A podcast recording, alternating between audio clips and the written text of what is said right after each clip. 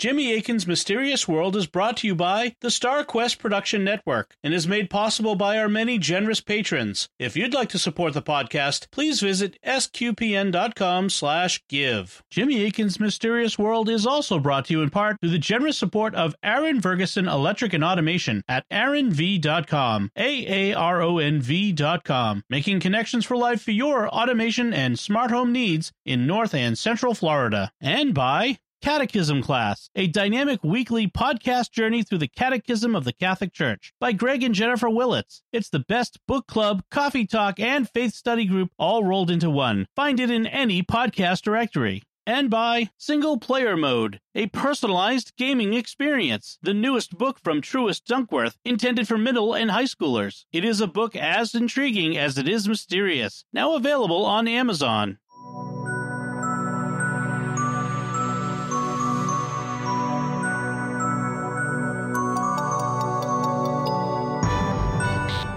You're listening to episode 173 of Jimmy Akin's Mysterious World, where we look at mysteries from the twin perspectives of faith and reason. In this episode, Jimmy and I will be doing tests that could reveal whether we have psychic powers. I'm Dom Bettinelli, and joining me today, as always, is Jimmy Akin. Hi, Jimmy. Howdy, Dom. Folks, stick around to the end because we're going to have our feedback from you on our recent episodes on Pauline Dakin and on zombies. But first, for thousands of years, people have claimed to have strange abilities that go beyond our ordinary senses.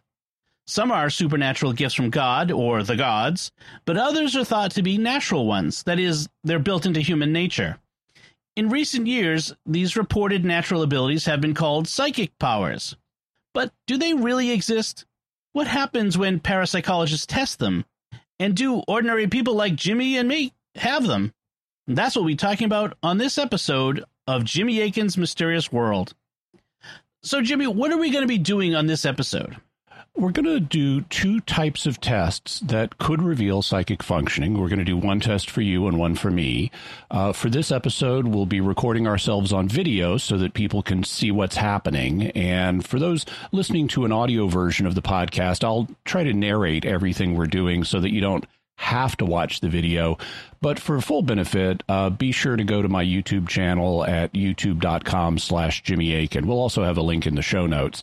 And while you're there, be sure to like, subscribe, and hit the bell notifications. I'm trying to grow my channel, and I'd really appreciate it. So let's talk about how we went about preparing this episode. You have not told me much about what's going to be happening. Correct. Uh, you, Dom, have no advance knowledge of the tests we're going to do. I've deliberately kept you in the dark. In fact, the outline I sent you for today's episode has the sections dealing with the two tests deleted, so you couldn't read them in advance. And uh, furthermore, I won't even email you the second half of the outline, which contains the faith and reason section, until after we've done the test. So I'll email it over to you live as we're recording, and you can do the patron thanks while it's coming over. I have revealed that one of the tests involves a 10 sided die that we'll be using as a random number generator. But other than that, I haven't told you any of the procedures we'll be using. And that's common in various forms of psychic research and scientific research in general, you know, keeping the subjects as blind as possible. And the fact we'll be using a random number generator will help keep me blind as well, because you're not going to tell me the number that you roll on the die. And what are some of the principles that the listeners should know about before we do the tests?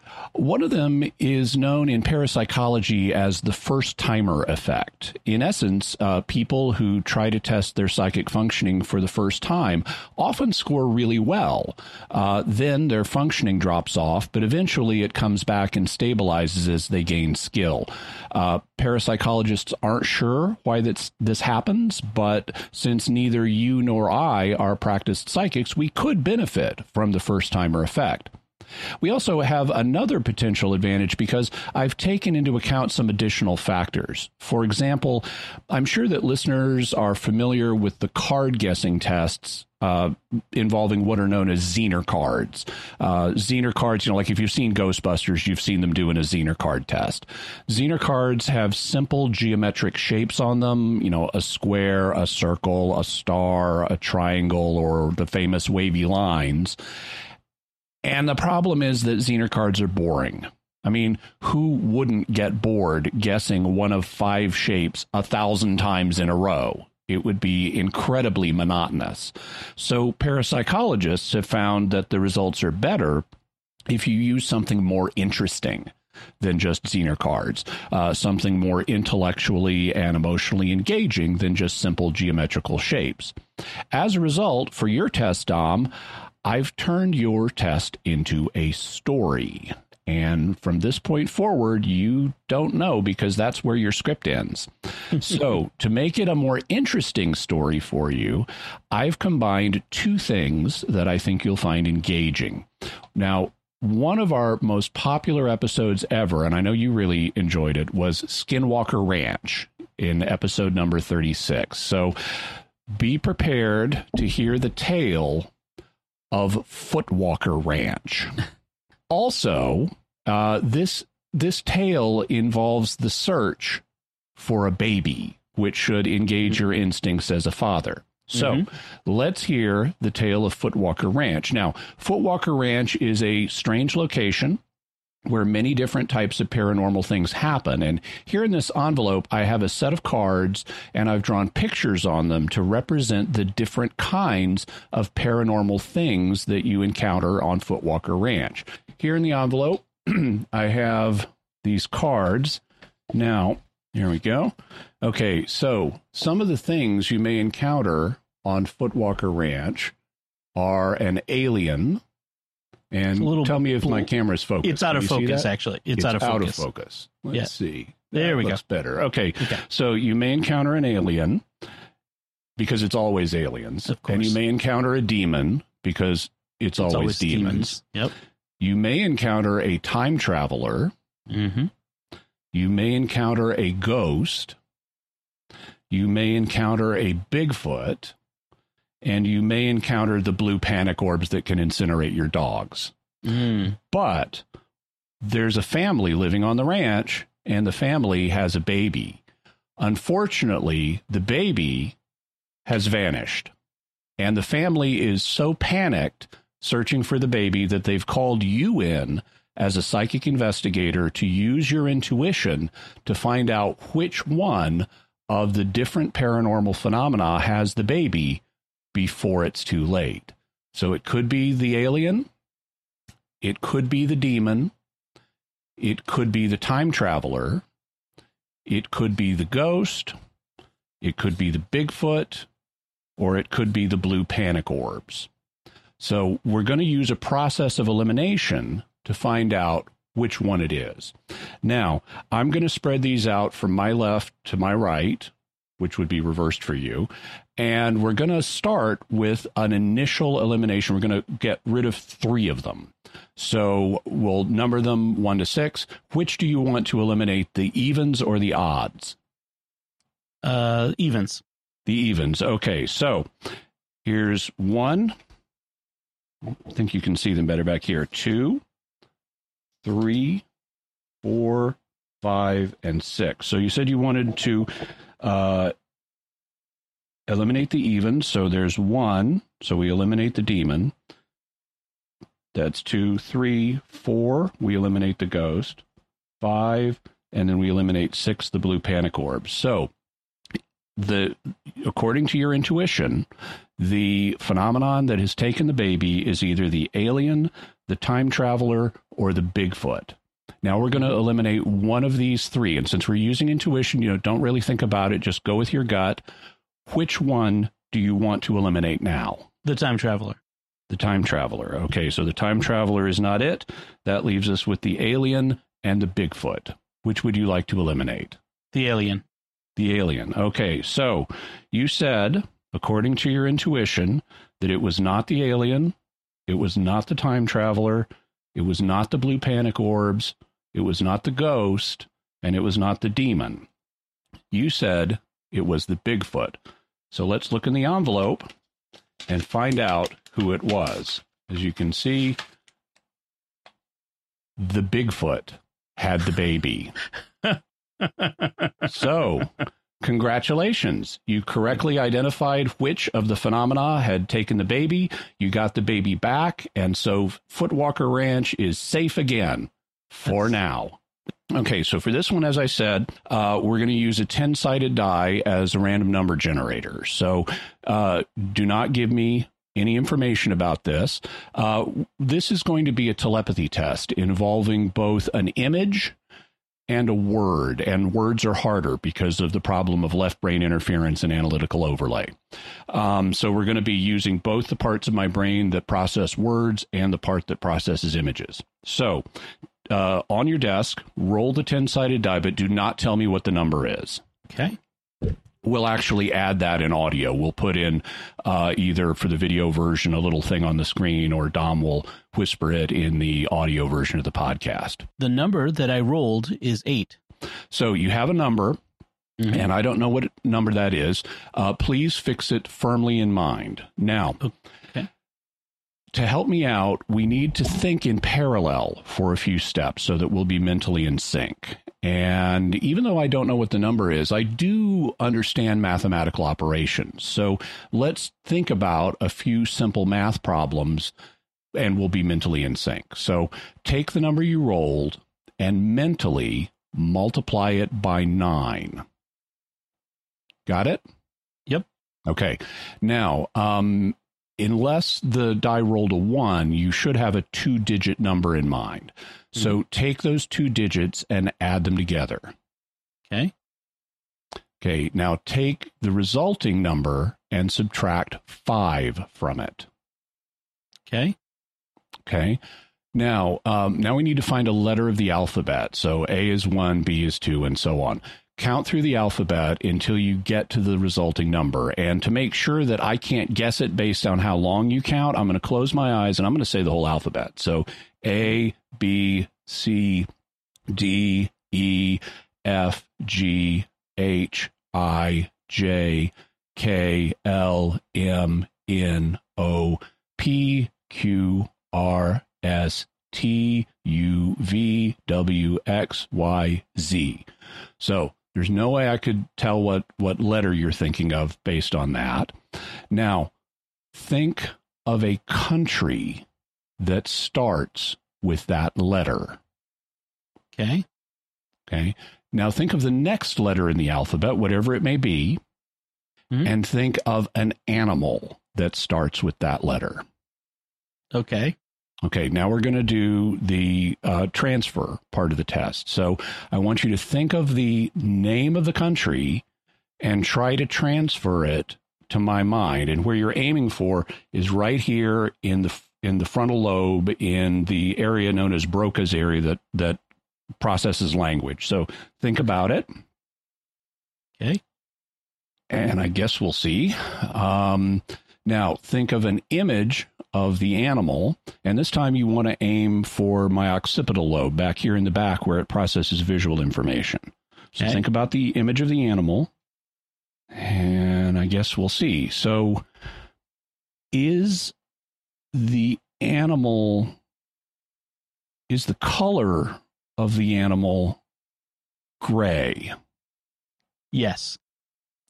And I'm thinking that the animal lives in Africa, although I'm also thinking Asia, Africa or Asia.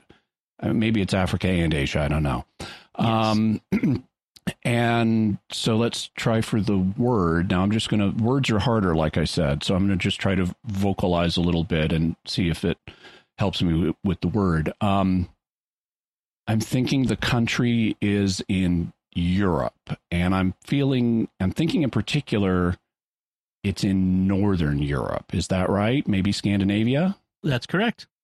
Okay. So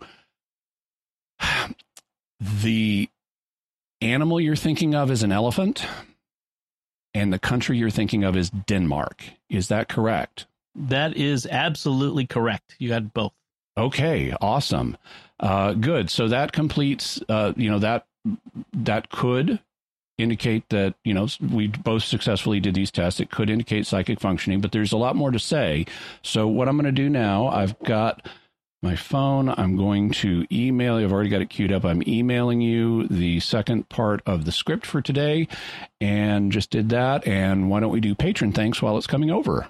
All right. So we'd like to take a moment to thank our patrons who make this show possible, including Marcello P, Bo B, Nathan H, Mark R, and Brian B. Their generous donations at sqpn.com slash give make it possible for us to continue Jimmy Akin's Mysterious World and all the shows at StarQuest. You can join them by visiting sqpn.com slash give.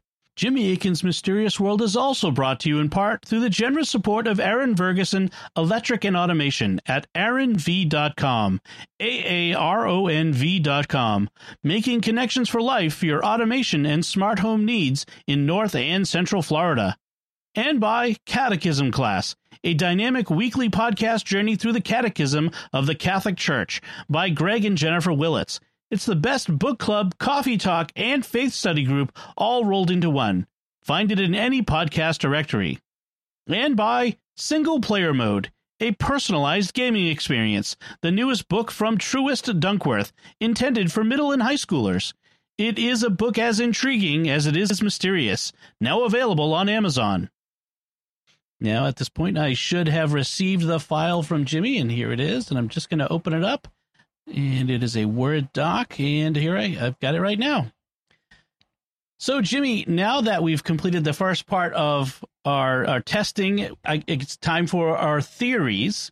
And so, what theories are there about what we just did? There are basically two theories that we need to consider. Uh, first, that we both just did display psychic abilities, and second, that there was some natural explanation for it. So we'll, and then there are also a few things we'll need to look at from the faith perspective. Okay, so let's start with the reason perspective. What can we say about the test we just did from the reason perspective?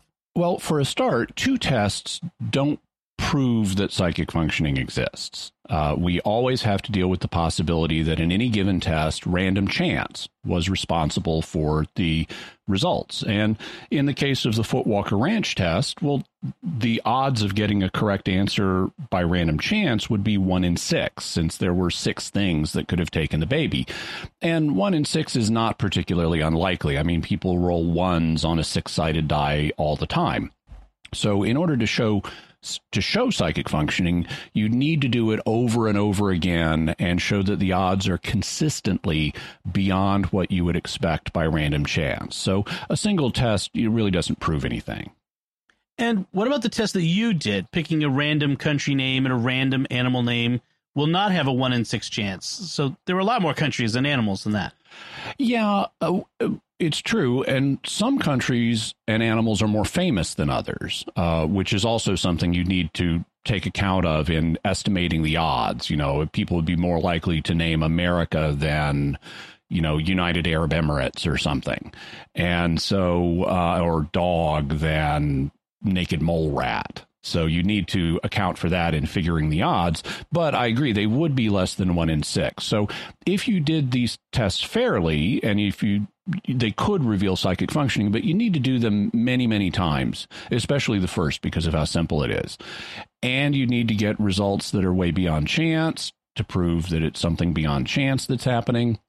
And you'd also need to make sure that the tests are being done fairly, that they weren't being manipulated in some way. And it can be hard to tell when a test is being manipulated because stage magicians can produce effects that look a lot like psychic powers. In fact, there's a whole field of stage magic known as mentalism that does that.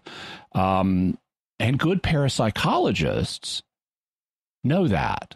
And they actually bring in stage magicians to help them design their tests so that cheating can't occur. And in fact, with these two tests, a good stage magician could tell you exactly how I could rig the two tests to produce the results we got. Because that's what I did.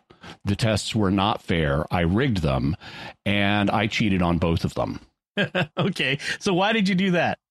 Well, I wanted to make a point. Uh, on this show, you know, we talk about the research that parapsychologists do, and I wanted to give the audience an illustration of one of the things that parapsychologists have to deal with people who cheat on tests. Uh, they have, you know, people have been faking paranormal phenomena all the way down through history. And people have always known that. So there have always been charges that people displaying paranormal abilities were frauds and charlatans. You know, you read Roman historians, for example, and they'll say, "Oh yeah, these these these people are are at least some of them are you know faking it. They may believe a particular seer is real, but they'll say some other seer, oh he's not he's not real." And, you know, this is actually the explanation for some of the false miracles and lying wonders that the Bible talks about. For example, in the Deut- in the Deuterocanonical edition of the book of Daniel, Daniel exposes the priests of Bel as frauds who are faking the idea that the idol of Bel is a living being that really eats and drinks. And what they've been doing is they've been secretly taking the food and that they've been offering to him to make it look like the idol was consuming it. But daniel cleverly exposes them. He like scatters uh, flour on the floor of the temple. And so when they come in at night to steal the food they leave footprints. Modern parapsychologists have done similar things. I mean, not that exactly, but when parapsychological studies began in the 19th century, the researchers needed to be alert to the possibility that the psychics they were studying were fake. Many of them were mediums at the time that they were studying. And both the British and American societies for psychical research went to great lengths to see if their test subjects were cheating, and they found a bunch of them were. Uh, to detect frauds, they needed to have knowledge of how the cheating could be done. And they realized that a lot of the fake psychics were using stage magicians' tricks. As a result, to this day, parapsychologists, like I said, will often invite magicians in to try to eliminate, you know, close loopholes and eliminate the possibility of cheating. Now, in this episode, we did the hoax, or I did the hoax, a little differently because you know we're not in a lab but the principle is the same. And so i wanted to let listeners have a sense of the kinds of things that parapsychologists need to deal with. And why did you start looking into this area well, uh, as Mysterious World began exploring reports of psychic phenomena, I've been boning up on my knowledge of stage magic. In part, just because I'm a fan of stage magic. You know, I enjoy it like anybody else. In particular, I'm a fan of Penn and Teller's Fool Us, uh, which is a TV show. You can watch a lot of videos of it on YouTube, it, although it's on the CW if you have cable. I've also been reading histories of stage magic and watching online tutorials of how magic is done because I want to be able to spot potential design flaws in a test I'm reading about. Um, and so, in you know, evaluating parapsychological tests, I want to have some familiarity with these deceptive techniques myself so I could potentially spot where they might be used. All right, we, we don't want to give misimpressions here just because some people claiming to be psychics are fake, that doesn't mean they all are fake, does it? No, absolutely not. Uh, there are many, many people who are very sincere and are not frauds at all. And in recent times, I've got to I've gotten to know a lot of them. In particular, I've gotten to know people in the remote viewing community, and they're uh, the ones I've met are absolutely sincere. Uh, some of them have Facebook groups and have regular Zoom meetings to talk about remote viewing techniques. And I've been hanging out with them. Uh, even though I'm not a viewer, I'm not a remote viewer. I, you know, I've been hanging out with remote viewers, and the shop talk among them is not like the shop talk among magicians. Uh, when magicians get together and talk about technique, they talk about how tricks are done, and they say things. I mean, I've heard magicians say things like, this part of the trick is so deceptive. It's awesome. The audience will never spot what you're doing here. And I know that because I've been reading magicians' web pages and watching their YouTube tutorial videos, and they're constantly talking about deception and how to pull one over on the audience. They even revel in it. It's like, I love this. It is so deceptive. But the remote viewers I've met do the opposite of that instead of talking about how to pull one over on people, they talk constantly about how to improve the results of the data they're getting. When they get together, they spend hours every week saying things like, you know, I got this weird result in a remote viewing session. What do you make of that? And I'm having a problem getting this specific type of data in my sessions. What do, what do people suggest that I do to overcome it and get the kind of data I want? And, you know, sometimes they even have rather sharp differences of opinion about the best techniques to use. I mean, if you want an example of that, just Google remote viewing ideogram controversy, and you will find a big controversy about, or something of a controversy about the correct way to use ideograms in a remote viewing session. That's a kind of little reflexive squiggle that a viewer makes at the beginning of the session. So you can see that, you know, we're we're we're arguing about the best way to use a little squiggle. They are really serious about this. So in any event, uh, once I now I when I started meeting remote viewers and you know hanging out in their sessions, I, I, I didn't expect them to to not be serious, but what impressed me was just how sincere they are. They really do spend hours talking about how to improve the data they're getting and they're they're just absolutely sincere at least the ones that i've met are. And the same thing is true of good parapsychologists right? Yeah they know that uh, people including many of their scientific colleagues are skeptical of what they're doing. And that's why they invite the magicians in to vet the tests they're going to run. That way, they can eliminate avenues for cheating, and the results of the tests will be higher quality, and people can have greater confidence in them. You know, they need to overcome that skepticism by going the extra mile so to speak, in test design. And in fact, as we've mentioned before here on Mysterious World, parapsychologists have actually been leading the way in designing new and more rigorous tests. Parapsychological tests are often a lot more rigorous than tests being done in other fields because they know they're going to encounter more skepticism. And so the parapsychologists have been doing uh, things, you know, adopting new, more rigorous practices that others haven't been using at least on the same scale, like not just having double blind experiments, but multiple blinding in experiments where nobody involved in the experiment has the big picture. Um, so I wanted to do this episode, you know, to give listeners a kind of peek inside the world of parapsychology, to show them both the kind of things that parapsychologists have to look out for when it comes to insincere psychics and how that improves the testing procedures. I know a lot of our listeners will want to ask, how did you do the two tricks we performed today? Both of the tricks I did today are on the internet and can easily be found. Uh, but once you know how a trick is done, it can ruin the effect for you. So, for those who don't want to be spoiled, I won't give a full explanation here. Instead, in the show notes, we'll have a link to a video where I explain how both of the tricks are done, as well as links to the original tutorials I based them on. This uh, video will not be in the Mysterious World playlist so that people won't be accidentally spoiled as they're going through the playlist. You will need to go to the show notes and click the link to find it. Okay. But for people who want a little hint, can you say anything here? On Penn and Teller's Fool Us, Penn will often respond to the magicians trying to fool them by saying a little something in code. It's enough that any magicians in the audience will know what he's saying, and it'll give the non magicians a little hint. So that's what I'll do here.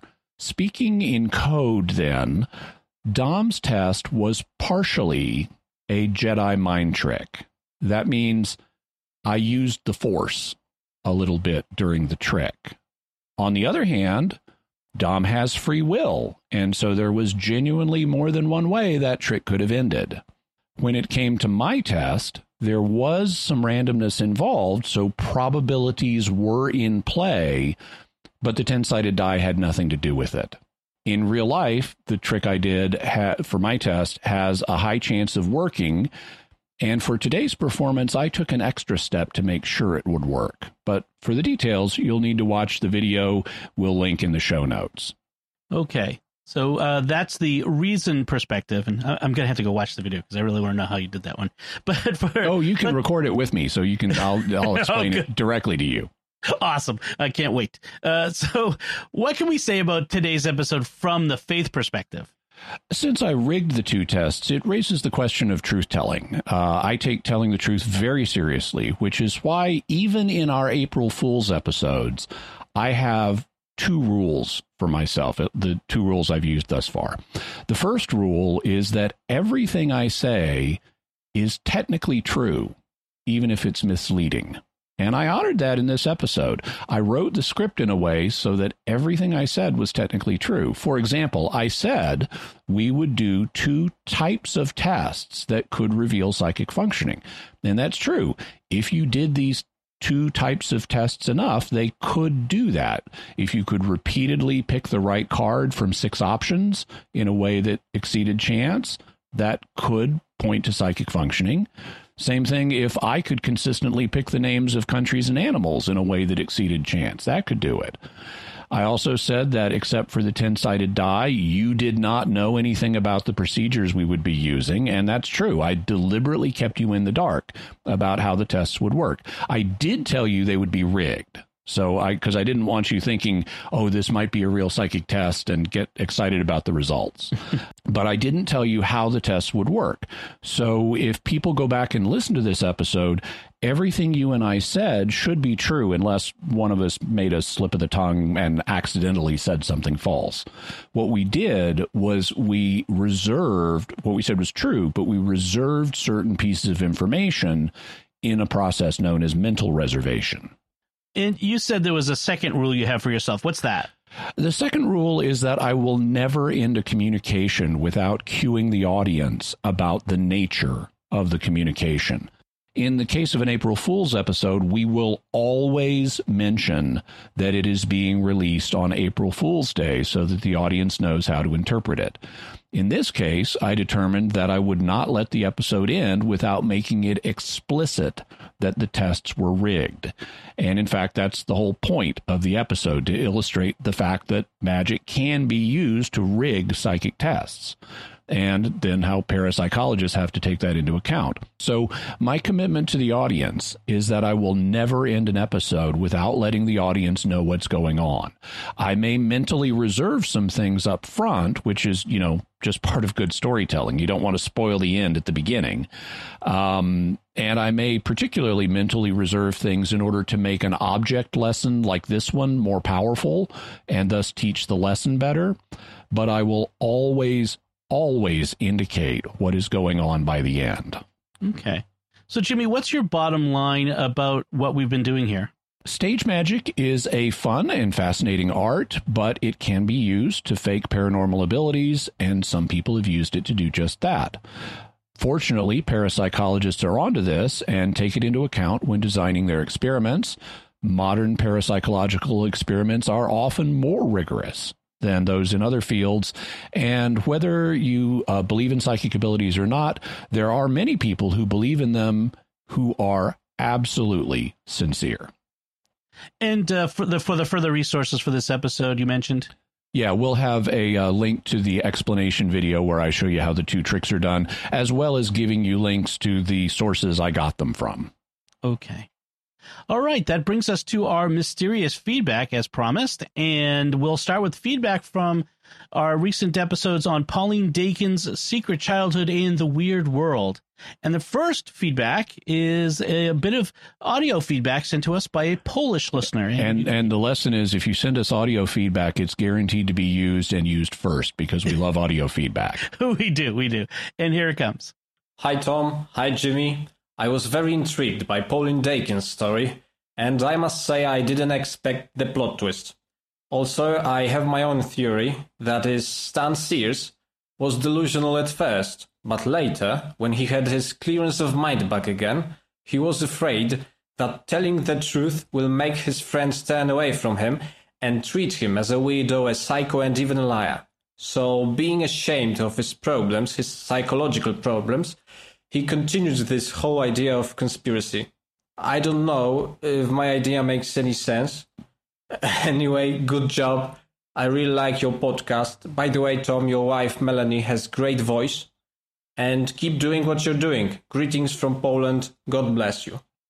Okay, so uh, I think the I think the theory I mean makes sense. It's it's certainly not unintelligible. I, d- I, I don't know how I would prove it.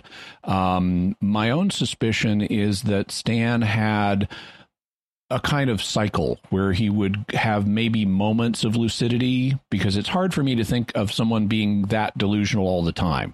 I think he had to have at least some kind, or it was likely to have some kind of more awareness of what he was doing when he was faking evidence.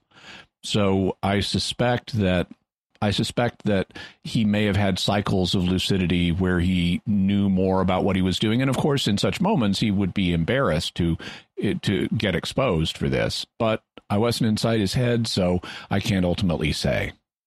Uh, Mark writes on Facebook, such a great episode, had me hanging all the way. I so badly want to look Pauline's story up, but I'm doing everything I can to wait for your second episode for the full story. You have such a great way of telling a story.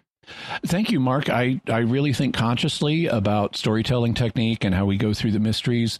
And Mark was obviously writing after the first episode, but before the reveal in the second. And he was, by the way, we got a lot of feedback on the Pauline Dakin episodes. And uh, Mark is emblematic of what a lot of people said after the first one. It's like, ah, cliffhanger, can't wait. but uh, lots of people exercised the self control and didn't didn't look it up and didn't spoil themselves.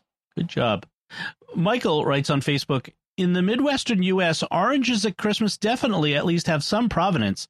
Both my parents, from rural southern Illinois, and my wife's, from South Dakota, grew up with it.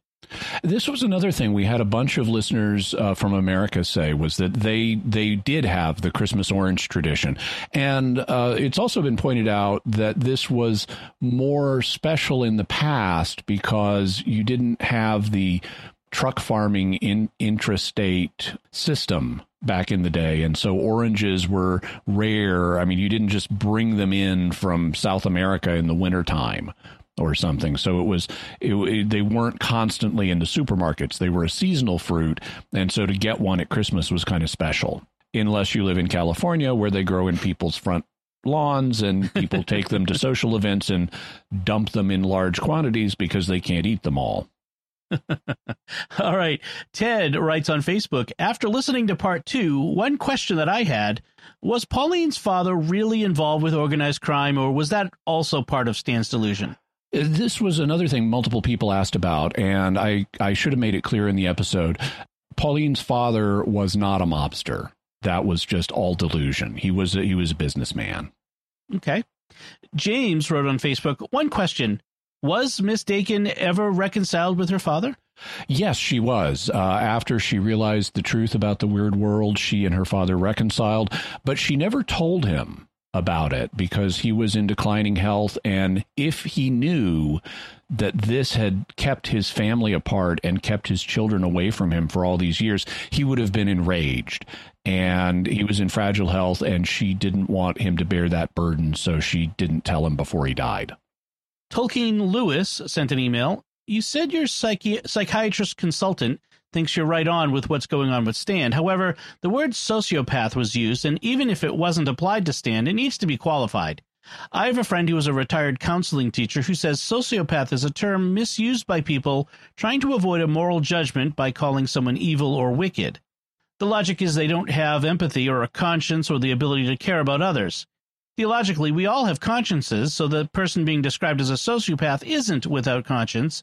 Either they have silenced the voice of conscience in the same way some people start believing the lies they tell, in which case they're wicked. If they really have an inability to hear their conscience, something is wrong with their brain, in which case they are insane, possibly criminally insane. Please ask your consultant to chime in. Moral defects should not be explained away by redefining evil as an illness. Well, the person I consulted with for this episode is welcome to chime in if they want. I would say that it's true that moral defects should not be explained away as psychological illnesses, but the reverse is also true. Psychological illnesses should not be explained away as moral defects. And so I think the truth is is often somewhere in the middle. There are, as as uh, Tolkien Lewis acknowledged, something can be wrong with a person's brain, and that is presumably responsible for some cases of psychopathy. In other cases, it may be a person has you know, deliberately trained themselves to be unsympathetic and stifled the voice of their conscience. But in other cases, it may be an organic or chemical problem. And so I I don't think we can say, oh, we need to banish psychopathy as a diagnostic category, but we also can't banish this person's just evil or you know as a uh, as an analysis either. I think we have to make room for both of them. Bella writes on YouTube, listening to this episode made me wonder if an outbreak of shared delusion should be considered for the resurrection of Christ as an alternative hypothesis to mass hallucination. So I I don't think this works. The with folie à deux or shared delusion, you have a person who or group of people who spread the delusion to others who have not seen it, but that in the case of Jesus and the resurrection, we don't see that happening at the beginning, according to our records. It's not like one person witnessed Jesus' resurrection and told other people. If that had been the case, you could argue it's it's shared delusion. But here we have a situation where according to our evidence, Jesus appeared to multiple people. Not he did appear to the core disciples, but he also appeared to other people who were not core disciples like on the road to Emmaus, and according to St. Paul, at one point he appeared to 500 people at once. So, according to the earliest evidence we have, this was not a case where one person thought they saw Jesus and then told everybody else and other people adopted the belief. Instead, we have widespread skepticism as people are being told he's raised, they're not believing it until they see him themselves. So I I don't think that in this case the uh, the psychological phenomena would explain this.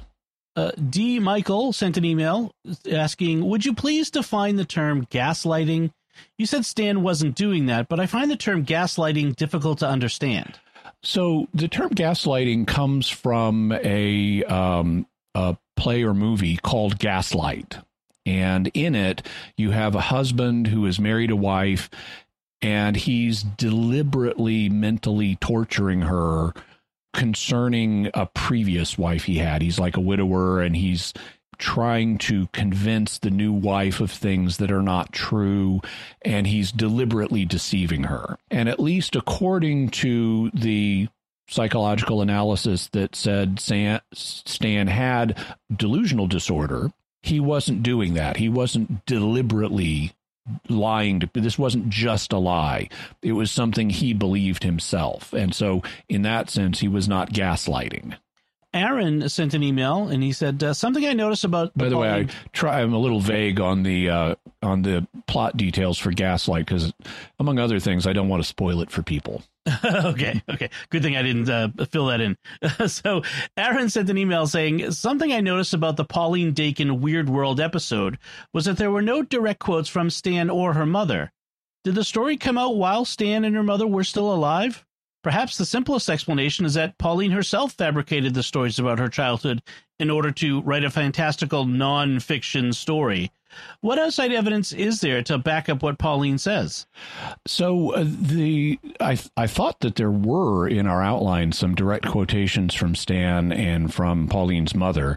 If there weren't, it was simply because I didn't pick those passages from the book to be read. Although I'm pretty sure I did include them. I want to really compliment Aaron and other listeners who also said could Pauline have just made this up? That's great. I'm so proud of all the listeners who uh, who who had that thought occur to them, because we need to consider that possibility whenever we're considering a story. Could the person we're getting the story from just be lying? And we don't want to be overly suspicious, otherwise we'll end up paranoid and cut off from humanity if we just suspect everybody reflexively of lying. But it is a question that needs to be asked when you hear a fantastic story. And uh, in researching an episode of Mysterious World, I always try to ask that question of myself.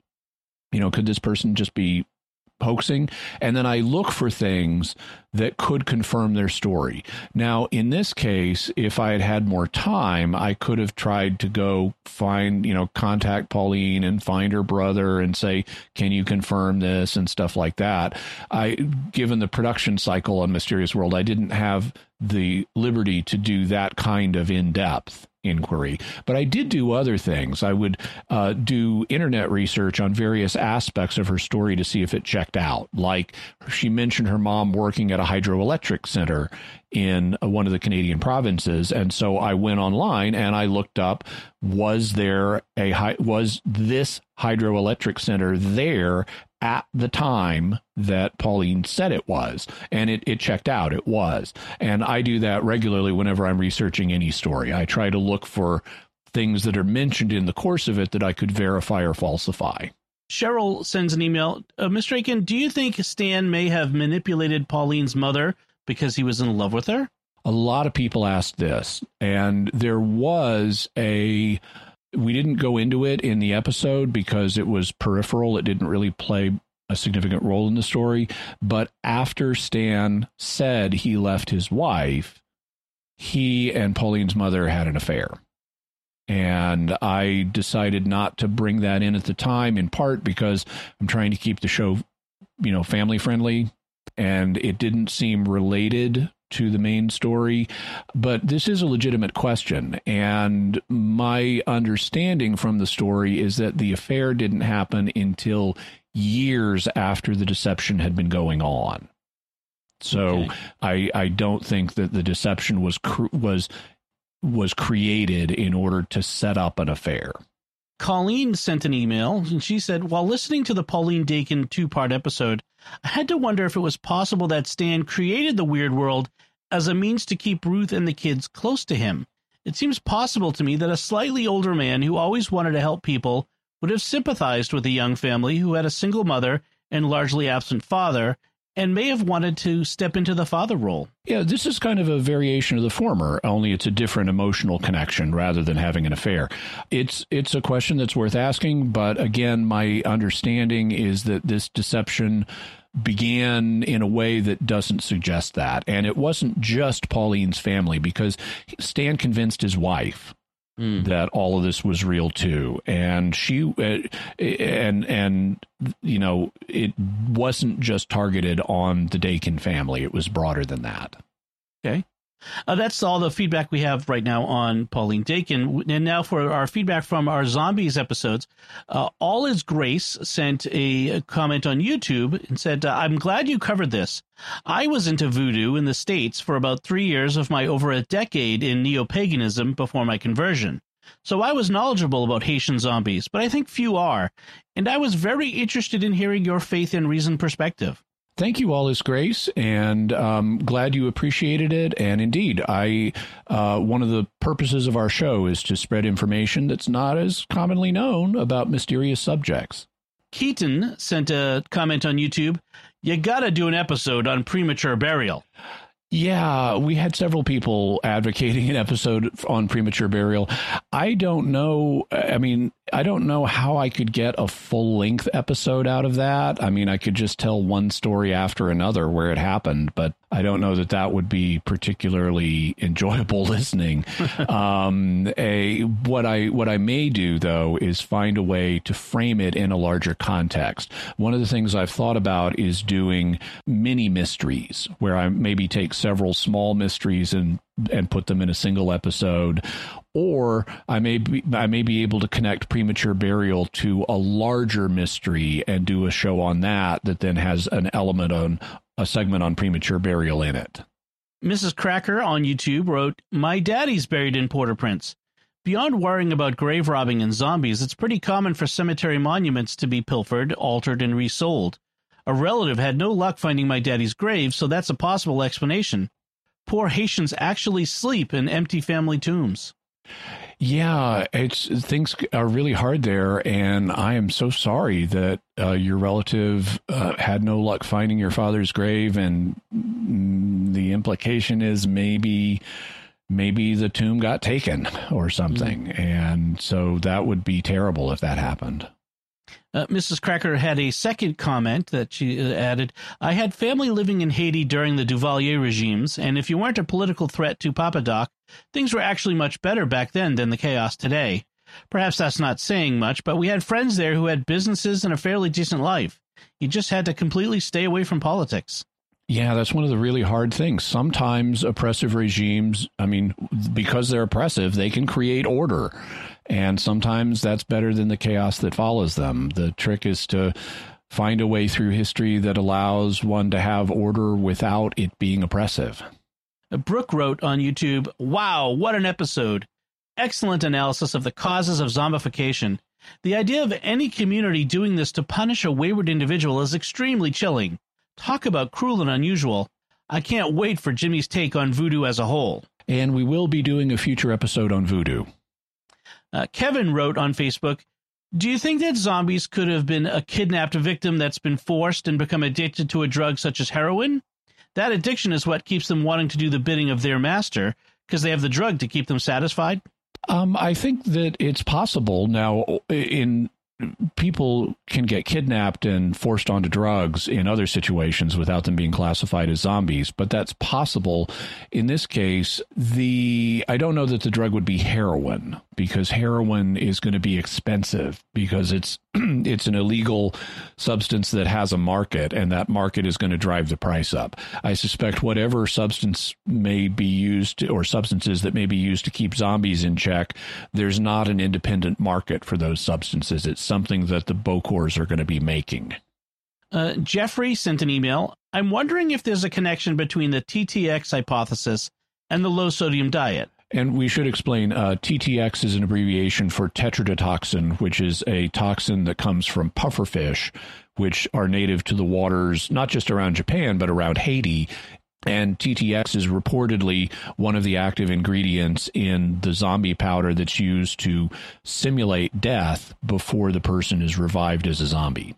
Uh, and he continues sodium channels in the cell membrane of nerve cells play an essential role in the proper functioning of these cells, allowing sodium to move from the outside of the cell where there's a lot of sodium to inside the cell where there is much less sodium.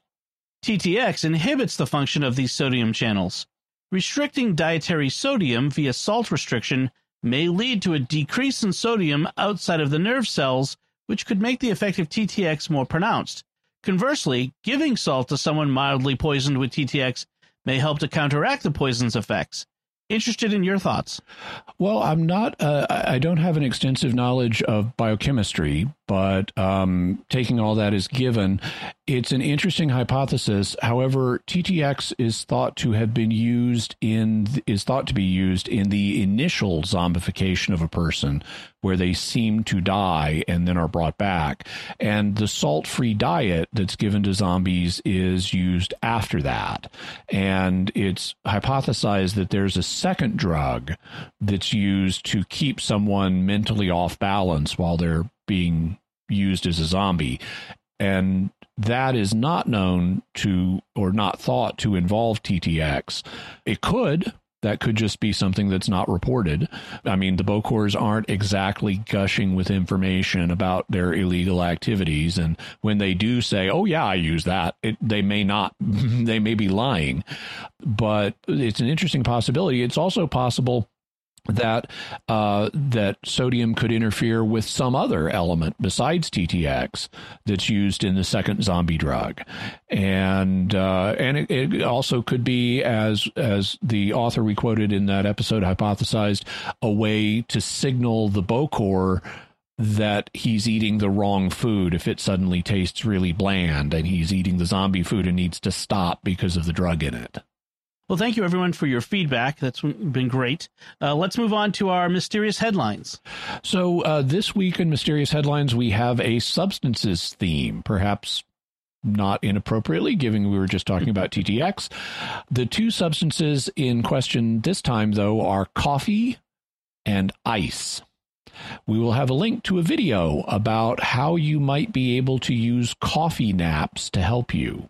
And the basic idea is you take a shot of caffeine right before taking a nap. and then by the time you've had the nap, the uh, as the caffeine is entering your system, it'll actually help you feel more rested than if you had done either the nap or the coffee by itself. So there may be a synergistic effect here, and you can watch the video for more information about that. Also, there are bunches of different types of ice, and hopefully no one will ever develop Ice 9 because Kurt Vonnegut has a novel about that. uh, if I remember right, it's Kurt Vonnegut. But they have invented bendable ice, and it is really interesting and freaky. So check out the link and see how far they can actually bend the ice. It's like a, looks like kind of like a guitar string. All right. So uh, let's uh, move on and right now I want to ask the listener, what are your theories about testing psychic phenomena? We'd love to get your feedback and share it in a future episode. And you can let us know by visiting sqpn.com or the Jimmy Akin's Mysterious World Facebook page. You can send an email to mysterious at sqpn.com or send a tweet to at mys underscore world. So, Jimmy, what's our next episode going to be about? Next week, we're going to be telling you the story of the Greenbrier Ghost, in which a woman dies and then comes back and helps convict her own murderer in court. All right. Folks, remember to like this episode where you find it on Jimmy Akin's Mysterious World on Facebook, retweet it on Twitter, like it on YouTube, all the places. And you can find links to the resources that Jimmy mentioned in our discussion and links to the mysterious headlines in our show notes at sqpn.com slash mysterious. And remember, to help us continue to produce the podcast, please visit sqpn.com slash give. Until next time, Jimmy Akin, thank you for exploring with us our mysterious world. Thanks, Dom. And once again, I'm Dom Bettinelli. Thank you for listening to Jimmy Akin's Mysterious World on StarQuest.